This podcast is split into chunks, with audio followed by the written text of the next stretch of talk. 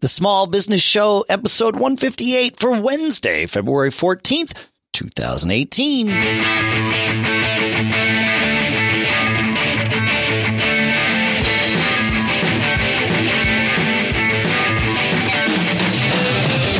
Greetings, folks, and welcome to the Small Business Show here at businessshow.co, the show by, for, and about small business owners. Sponsors for this episode include Text Expander. We're at textexpander.com slash podcast. You get 20% off for your first year.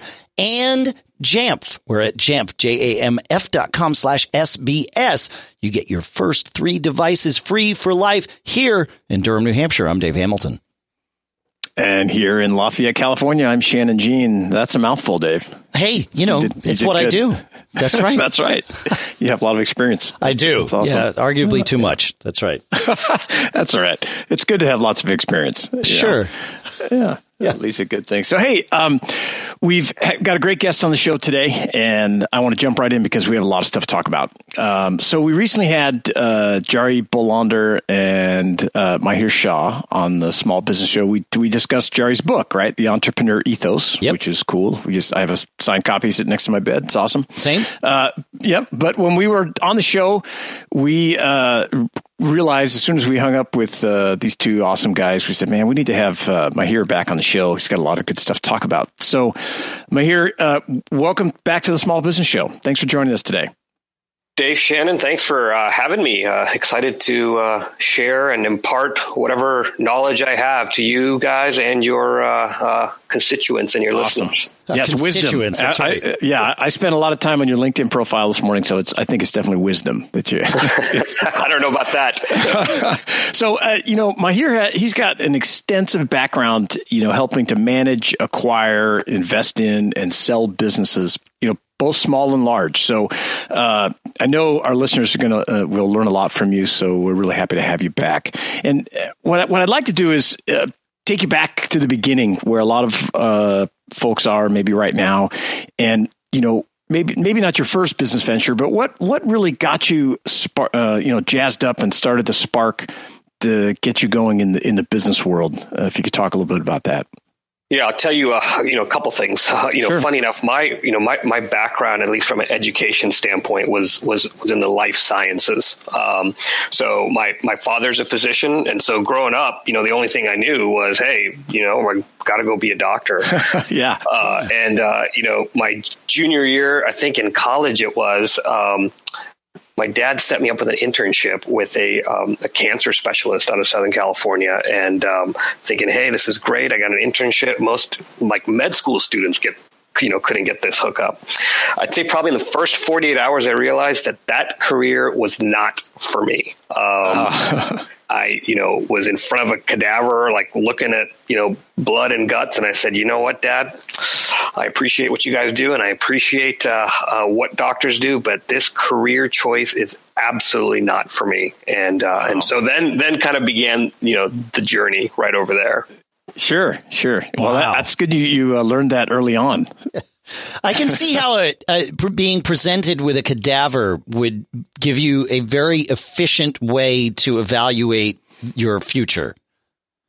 So there, Very efficient. Very I walked efficient. into that room and I smelled that smell and I was like, I am done. that's it. Ah. yeah, That's it. But that's like That's it. No, I mean, I mean, that's huge. I mean, funny enough, funny enough, I took the MCATs, you know, got into med school, all those things, and I said, you know what, not going. Yeah, but that's huge. Like people go, like you, you, you know, I meet people sometimes my age that are like, yeah, you know, I realized I went into the wrong profession. It's like, well, you headed that sure. right off at the pass. That's good. And and how was I mean you know must have been tough maybe for your your folks or your dad as uh, you know not kind of following those footsteps. They they took it okay and supported you. You know, actually, my dad was uh, extremely supportive, and so you know, Awesome. my father's the only physician in actually a long line of business people. So it was, you know, very kind of well receptive. Get it, uh, understand. Uh, mom was a little bit, dis- you know, disappointed. Uh, yeah, I think I turned out okay. I think so. Yeah, that's awesome. So, you know, as I mentioned, for much of your career, you've been involved in you know mergers, acquisitions, and you know we talk a lot. uh, We've been talking about the last I don't know maybe five or six months about selling your business and different things that go on. We've had some guests come on that have sold their companies. Uh, you know, during your time, uh, uh, you know, doing this and analyzing, you know, what stands out as, uh, or is there one thing that stands out as the most critical part of making an acquisition, you know, successful, bringing together two companies? Yeah, a couple things. So first and foremost, there's got to be a product market fit for the company that you are acquiring, right? So, uh, you know, did a ton of deals at IBM as well as Brocade, and the ones that s- separated the ones that were successful and unsuccessful were whether or not there's actually a a market for the product that you're building. And so, you know, you know, the other interesting thing we did at IBM was we actually did a study of the 200 or so acquisitions that we had done uh, uh, over you know the previous 10 years that I was there. And the ones that actually were most successful was hey we we got a product we're solving a problem and customers are actually paying for this product. And the ones where we invested in or bought companies that were kind of science projects where we thought the technology was really cool and maybe it would help turned out to be you know kind of non-starters and just did not get the traction even with a large company's sales force. So that's one thing. The second thing culture. I mean i can't stress enough about this right? The uh, the company that you're acquiring has to have a similar similar cultural fit or you have to assess really quickly whether that team that's going to come on board can adapt to your culture uh, because you know change is a little bit difficult. And if if you get that that whiff of hey these guys are just going to continue to do what they're doing and not really going to be a part of this overall mission that we're trying to go accomplish it's a pretty pretty quick deal killer. Um, you know the unfortunate part is you know you get this whole um, uh, steamroll effect of when a deal happens, and you know all the executives and all the deal sponsors within the large organization just want to go get it done. Always like to take a step back and say, "Hey, does this make sense from a cultural standpoint?" Because if it doesn't, it's just going to be a disaster. You might have a trophy that you acquired a company, but at the end of the day, there's going to be no revenue and no synergies associated with it. So th- those are kind of the two things that I I am very very keen on. No, that's great. Uh, that's that's really helpful. Uh, so I have questions about both things on the on the product uh, aspect of it. So you know these kind of you called them kind of science projects where you thought hey this is a good technology it would be great uh, but if it you know didn't come to fruition w- would your focus then be on you know how do we preserve this talent and you know this t- this group that we bought that can help doing other things or, or you know is there some effort spent at at trying to uh, turn around something maybe that didn't work out right yeah, absolutely. Right. I mean, you, you know, you, have paid a handsome sum for, for, for an asset now, and it's it's not working out.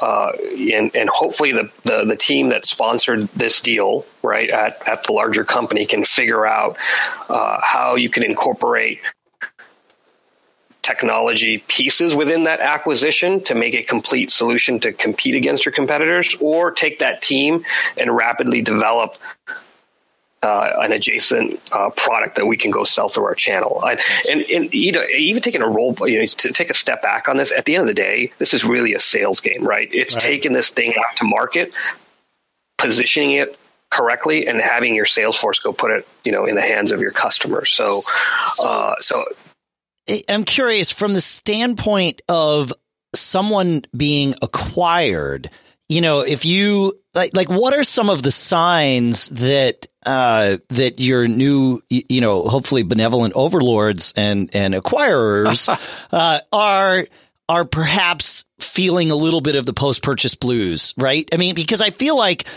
you know, if, if you've been a, you know, your company's been acquired, you're, you're part of that team. You know, there's a long term uh, involvement stretch for you you, you kind of want to know, like, how are, you know, you, you want to know those signs before somebody comes to you and says, this isn't working, you, you, know, especially if there's maybe some upside to the deal for you if things work well. So are there, are there any things that, that might be good sort of metrics or warning signs for somebody to say, oh, wait, maybe I can be the, I can take the, the lead here and step up and say, hey, is this working the right way? You know, what, what, what might some of those things be? Yeah. So first and foremost, every time a large company, you know, and, and we'll just use public companies, right, uh, sure. as as uh, as kind of the, the, the acquirer, you know, when they're putting together a, a business case to go and, and acquire a, a business, that business case incorporates uh, incremental revenue, right? That that uh, that that target will generate as a part of a larger organization. It'll uh, you know it'll have a hiring plan as a part of it. Uh, synergies you know in terms of hey you know what maybe we don't need all the salespeople that are coming with this organization and we can you know use our existing salespeople. And then there's metrics aligned to all those. And so they have these kind of broader integration teams at these larger companies that are monitoring the progress based on the initial business case that was presented. So the incentive is for the for the sponsor who sponsored this deal within a large organization to um, to make those metrics to either make those metrics or figure out if they're not making them how um, you know how they can evolve that asset that they've acquired. So sure. there are definite metrics in there, right? So my, you know, my thing, you know, if it's a small company that again doesn't really have a product, you know, the metric is, hey, you you told us that the pro- this product was ready to go. How come it's taken you know so long to get de- you know developed? Uh, so there's a product milestone kind of metric, and then there's financial metrics, right? And so you kind of scorecard these on a monthly basis to see where where we are in terms of what we said we were going to go do. Interesting. Yeah, because that's like yeah. a different mindset than a lot of small businesses, especially in, you know, startup realm. Like you said, if they don't even have a product, yes, you have these milestones, but you also, you know, you're just kind of doing everything and, and running as fast as you can toward the finish line. And now someone has defined when and where that finish line is. And and so you know, for someone coming in, wrapping your head around, well, this there's a new way to do things now, or a new way to look at things now. That could be a really helpful uh, and, and a new accountability. The new right? accountability, right? It's not just, yeah. especially if you were the CEO, and yep. if you were the CEO and the chief engineer on the project, and you know all those other things. Yeah, understanding what they need from you and and what they don't need from you. Yeah. Yeah, and, and, and what these large companies are, are, are great at is, is is process, right? Process is you know instrumental in making these large behemoths run. And coming from a you know a smaller company, uh, it's difficult to adhere to those because you're not used to that process, right? right? You're calling the shots.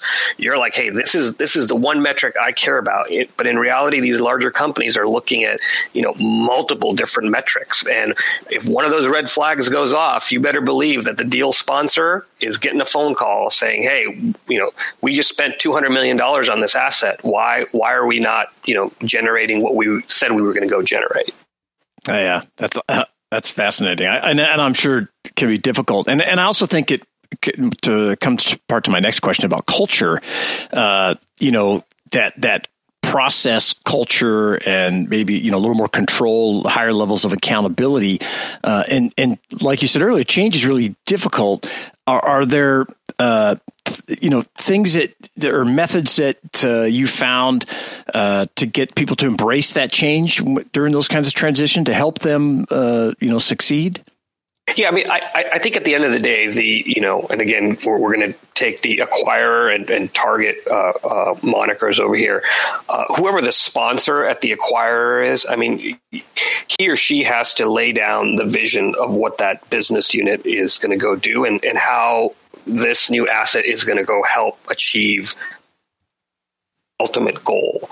And so, you know, if you have that crystallized and you're able to communicate that to the new team, uh, you know, I think you you you get rid of a lot of these obstacles that typically happen. Where it tends to fall apart is where there's kind of miscommunication. And so you kind of go back into the deal process. This is why I think it's extremely important for both target and acquire to spend a lot of time together, where it be with dinners, coffees, whatever it is, yeah. really to get to know that person. Because the worst thing is, hey, I you know, I want to do a deal just to do a deal. I go buy a company and I don't know who these people are and I don't know how they're going to go integrate. That that's just a recipe for disaster. That makes sense. Yeah, no, that's great. That's very cool. Yeah, I'll, I'll just give you one example. I mean, at Brocade, we you know we acquired a company. Um, uh, you know, the company was a small company with you know very little revenue. We ended up paying you know let's say 18, 19 million dollars for it. But even before we got to that point, uh, you know, I spent a ton of time with the founder just to make sure his the way he operated, the way his you know he you know he treated his employees was very much aligned with how you know and, and, what Brocade did because I kind of knew that if we didn't do that, it was just going to be a difficult challenge. And uh, and you know it, it, everything worked out, and it worked out so well that. Um, we were able to even get concessions out of him from pricing because I got him to a point to feel that, hey, look, being a part of this, you're going to be uh, you know, not only are you going to have greater responsibility within a larger organization, but you're going to be able to call the shots in the valley on your next endeavor. Right. Oh, yeah. Oh Yeah, yeah. you- oh, there's a. Yeah. You're right. It's a sales pitch. Yeah. Total sales pitch. Yeah. Total sales pitch.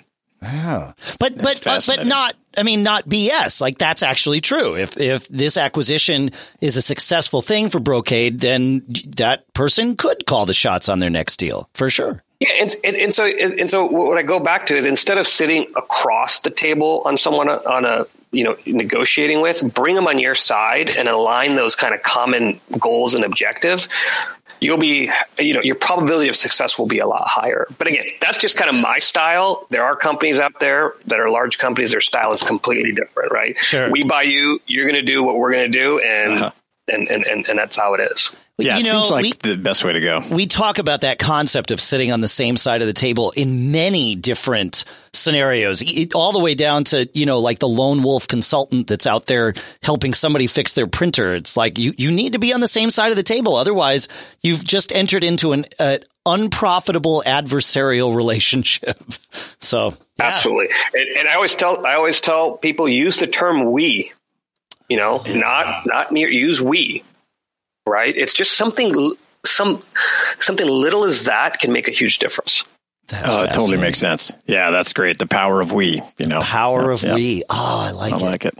All right. Hey, Shannon, I wanted Sounds to. like a book title. it does. Yeah, sound like a that does sound. I was just thinking that. Yeah.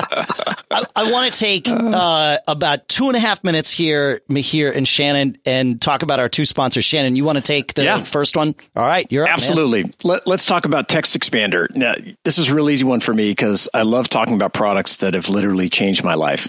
Uh, you know, as small business owners, we're often limited on resources and staff. You want to look good, uh, but you maybe don't have enough people. Text Expander makes your business message clear and consistent across your team, and it also speeds up your communication at the same time. So I've been using Text Expander literally forever. Uh, I use it for myself every single day, and I and with my employees because I'm really kind of obsessed about all of them having the same uh, message, the same story, if you will, for uh, whatever business I'm dealing with. And I want them to use the same ta- tactics, provide the same kind of customer service, no matter who the customer works with. So Text Expander allows me to be up at night creating snippets for how I want responses to be handled uh, and share them across the team. So uh, Micromanaging the right way. yeah, because then they don't really know I'm up at 2 a.m., you know, saying, oh, say it this way, say it that way, you know, but it, it works great. So the for our awesome small business show subscribers, you can save 20% off your first year subscription to Text Expander by going to textexpander.com slash podcast. That's right. Textexpander.com slash podcast, and we'll put it in the show notes to save 20%. Go now and then come back and tell us how much you love it because I know you will. There you go. And our thanks to Smile and Text Expander for sponsoring this episode.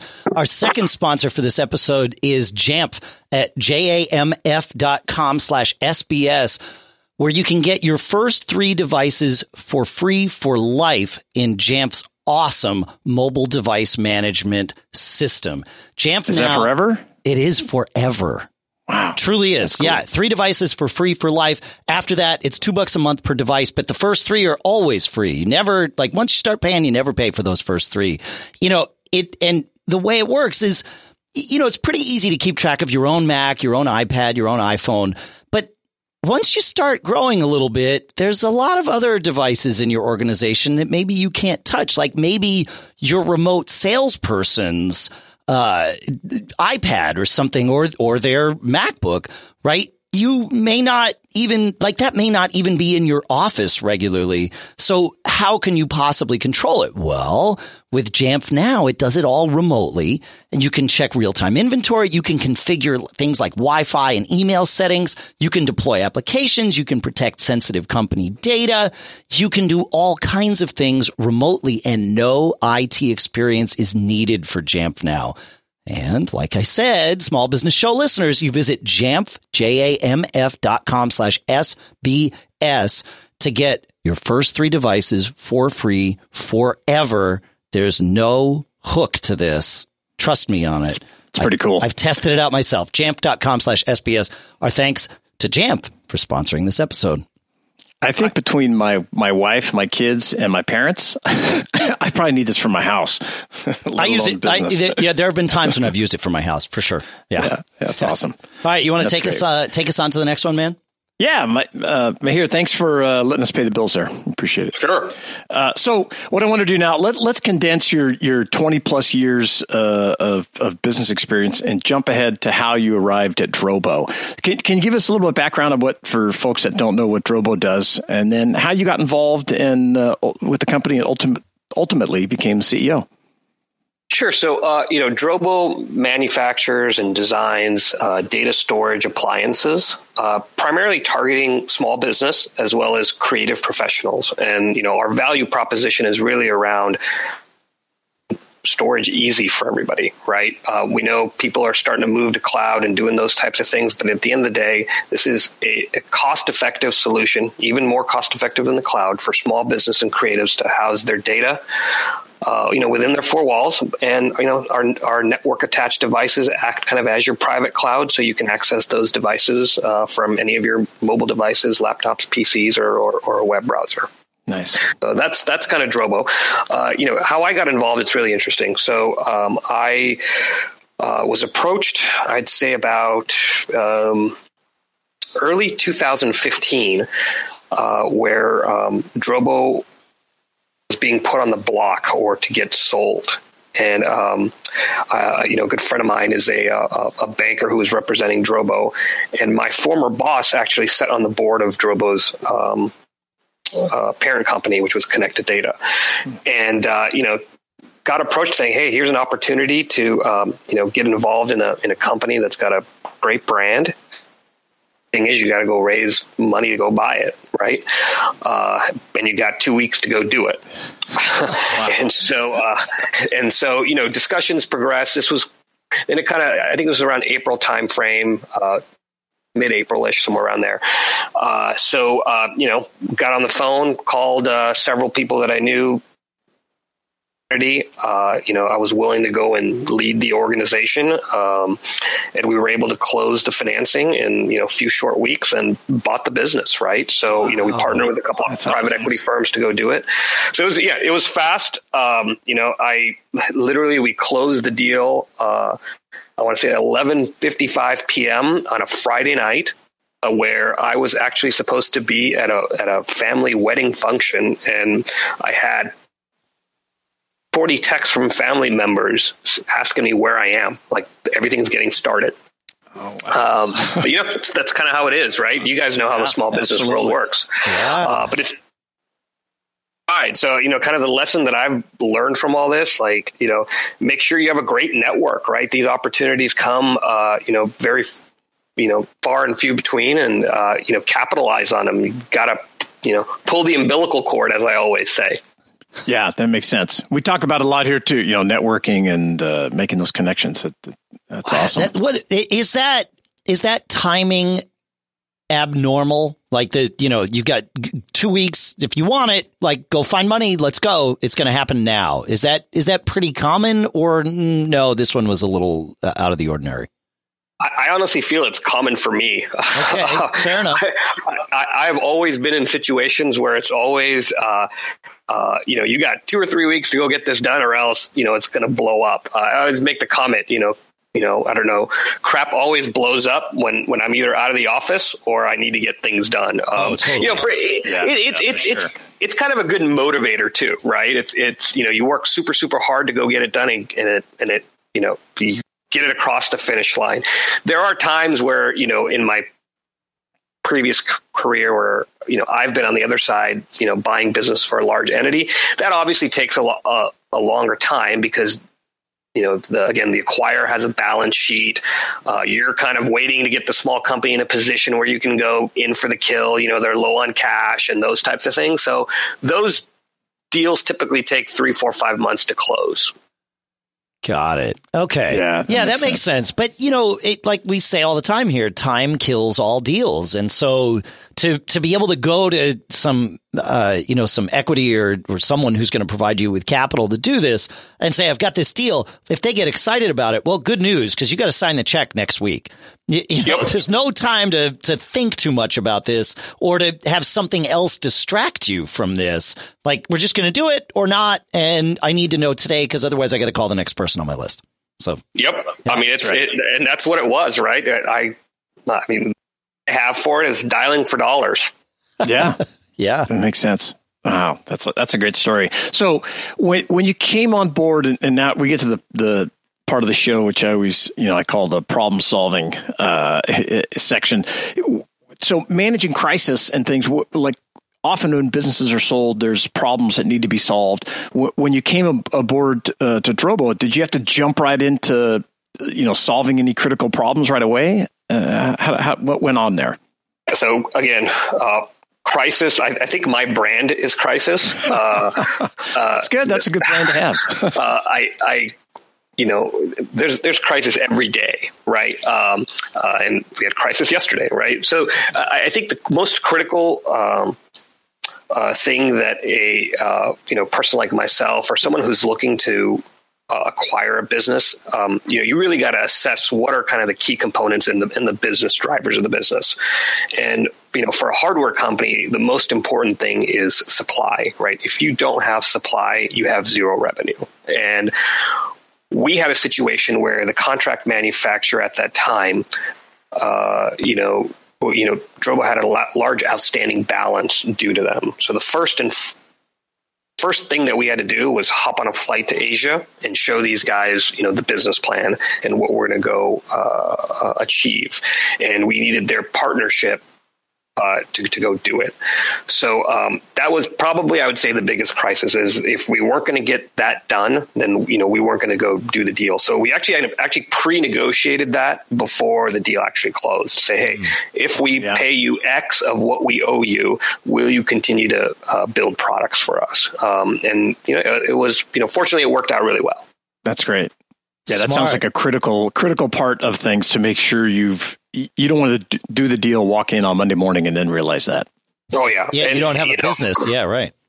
Yeah, right. And and you know, you know, the other thing that we realized was, you know, the the the opex, what I called operational expenses for this business, were completely uh, bloated. Right, they were very much driven by a classic Silicon Valley startup that's been funded a ton of money, and they can go spend on you know whatever the heck they wanted to do. So we had to go line item by line item, and took a long time to figure out where we can and get to an opex level that you know got us to a point that was you know somewhat comfortable.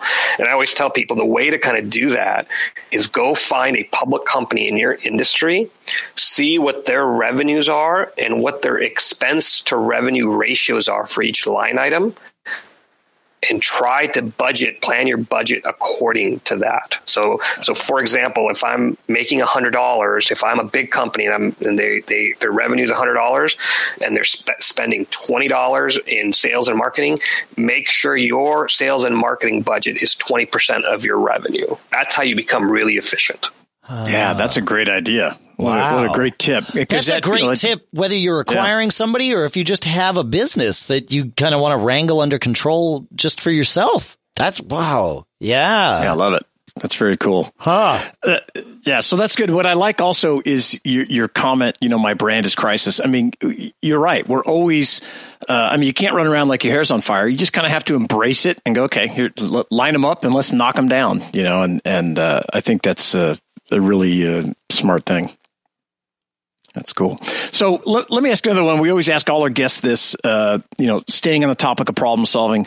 We're big fans of mistakes and the small business shows since they uh, tend to learn, we learn a lot uh, from them, you know, often on the, the, hard way. But can you share with us a mistake that you made during your career? It doesn't have to be a Drobo, but something that's really stuck with you as a, a major learning experience.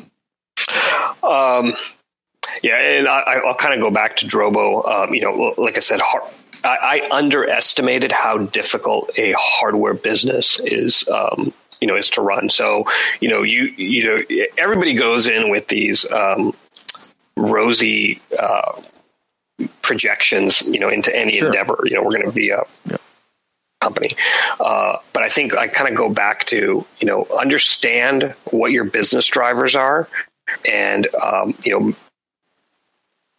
Right. And I'd say the biggest mistake that I made was really underestimating how important that supply chain is. Because when you have, you know, 10 or 15,000 components that make up your product, any slippage in one piece of that that supply chain can really, you know, impact your business. And I'll, I'll, give you an example. Just yesterday, we found out that the manufacturer of a small spring device, um, you know, doesn't want to bid on our business anymore for a reason, right? So that's going to delay our ability to get a product. And it's a small spring. It's about a two centimeter size spring that goes into our product.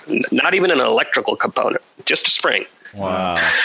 And so, um, so again, I kind of, you know, I kind of go back to know your business, know your business drivers, and, and you're gonna make mistakes, right? I make mistakes on a oh, daily oh, sure. basis, right? Personal, you know, whatever it is, right? Personal business mistake. It's just how quickly can you adapt to it, and how how, how you know, can you, not only you, your team as well, right? You got to have a good team who's able to navigate you know through this change and be able to take a deep breath and say hey you know what we're going to find a way we're, we're, we're going to find a way Yeah. no, that's great. Uh, so, would you say that that's your biggest challenge at Drobo is managing that supply chain? Supply chain. I mean, again, everything's a challenge here, right? Uh, right. Uh, you know, we're you know we're, we're, moving buildings. You know, we are um, you know we're ramping up a new contract manufacturer right now. Uh, you know, we have um, uh, a couple of salespeople just left for so we're kind of hiring new people. Again, like I said, my brand is crisis, right? It's yeah. how you get through it. You, you know, we had a situation where we had a little bit of a cash crunch. Right. And so how do we navigate? You know, do sure. you stretch stretch out vendors? Do you get incremental capital? You know, those types of things. And, you know, we're in the midst of doing a big capital raise right now. And so um, again, it's it's like I said, I've probably had it in the last two years. Yeah, that's great. It's problem solving, though, right? Just it, it, it, and, and, that's what it is, right? Yeah. It's yeah. And I think I said this on your show last time. Somebody in this world has encountered your problem, and that's why a network is extremely important. And you know, whether you go put it on LinkedIn or whether you go to any networking organization you belong to, hey, I've had this issue with my contract manufacturer. What do I do? Chances are probability that someone else has encountered that. So use that to your advantage because you can't figure it out on your own, right? You're gonna you're gonna shoot yourself in the head trying to be, hey, why is this happening to me? You know what? It's happened to several people, several thousands of people. Yeah. Use harness the you know harness the power of crowdsourcing knowledge to be able to get you to your answer a lot faster. Yeah, it's a great tip, especially for entrepreneurs or small business owners that are often, you know, maybe this lone wolf mentality that, oh, look, I'm going to solve, I'm going to, you know, solve this problem and, and uh, maybe not reach out to get help. So I think that's, that's real important.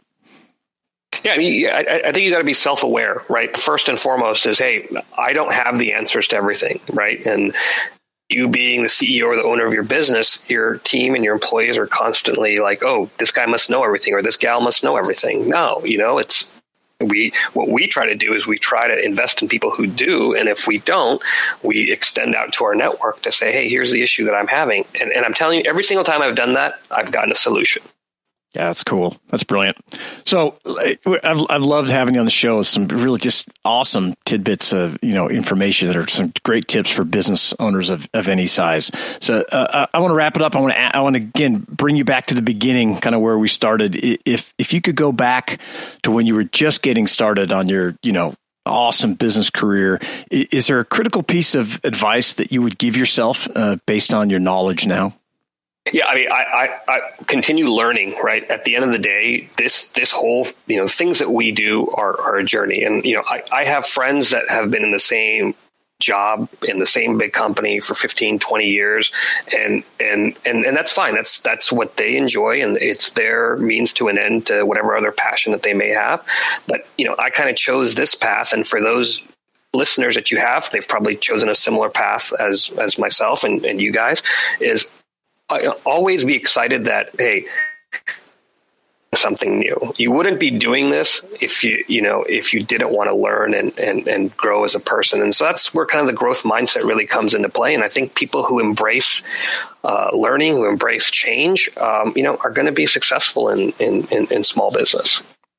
Here, here. I agree. I think you agree too, Dave. no, totally. It's like yeah, you, you yeah. have to, if, if you expect things to be the same tomorrow as they are today, you're wrong. And if you feel yeah. like things are the same today as they were yesterday, it's because you've become complacent. Like watch out for either one of those mindsets because it's, it's, you are definitely wrong. And it means somebody else has momentum that you don't have. So, ah, that's true. Yeah. Well, Mihir, we've loved having you on the show again. Uh, what's the best way for people to learn more about uh, Drobo and your products? Sure. So, uh, you know, our website, www.drobo.com, uh, you know, has plethora of information on our products. We're also on uh, Facebook, uh, LinkedIn, Twitter, Instagram, all the kind of social platforms. Uh, you know, go and follow us, and you know you'll see kind of our story. It's I think it's really unique. It's and it's, I think it's going to be one of the true telling tell, turnaround stories of, of, of the valley. That's awesome thank you so much for spending uh, you know your time with us today. Re- I've learned a lot, and I know all of our listeners will as well. I really appreciate it. Very cool. Yeah, thank you for having me. Yeah, okay. thanks, Mihir. I appreciate you coming back and, and all of that. It's very, very cool stuff, man. Shannon, that uh, that about does it for me. You good? I'm good, man. All right. Well, folks, we will see you next week, and uh, keep living that charmed life.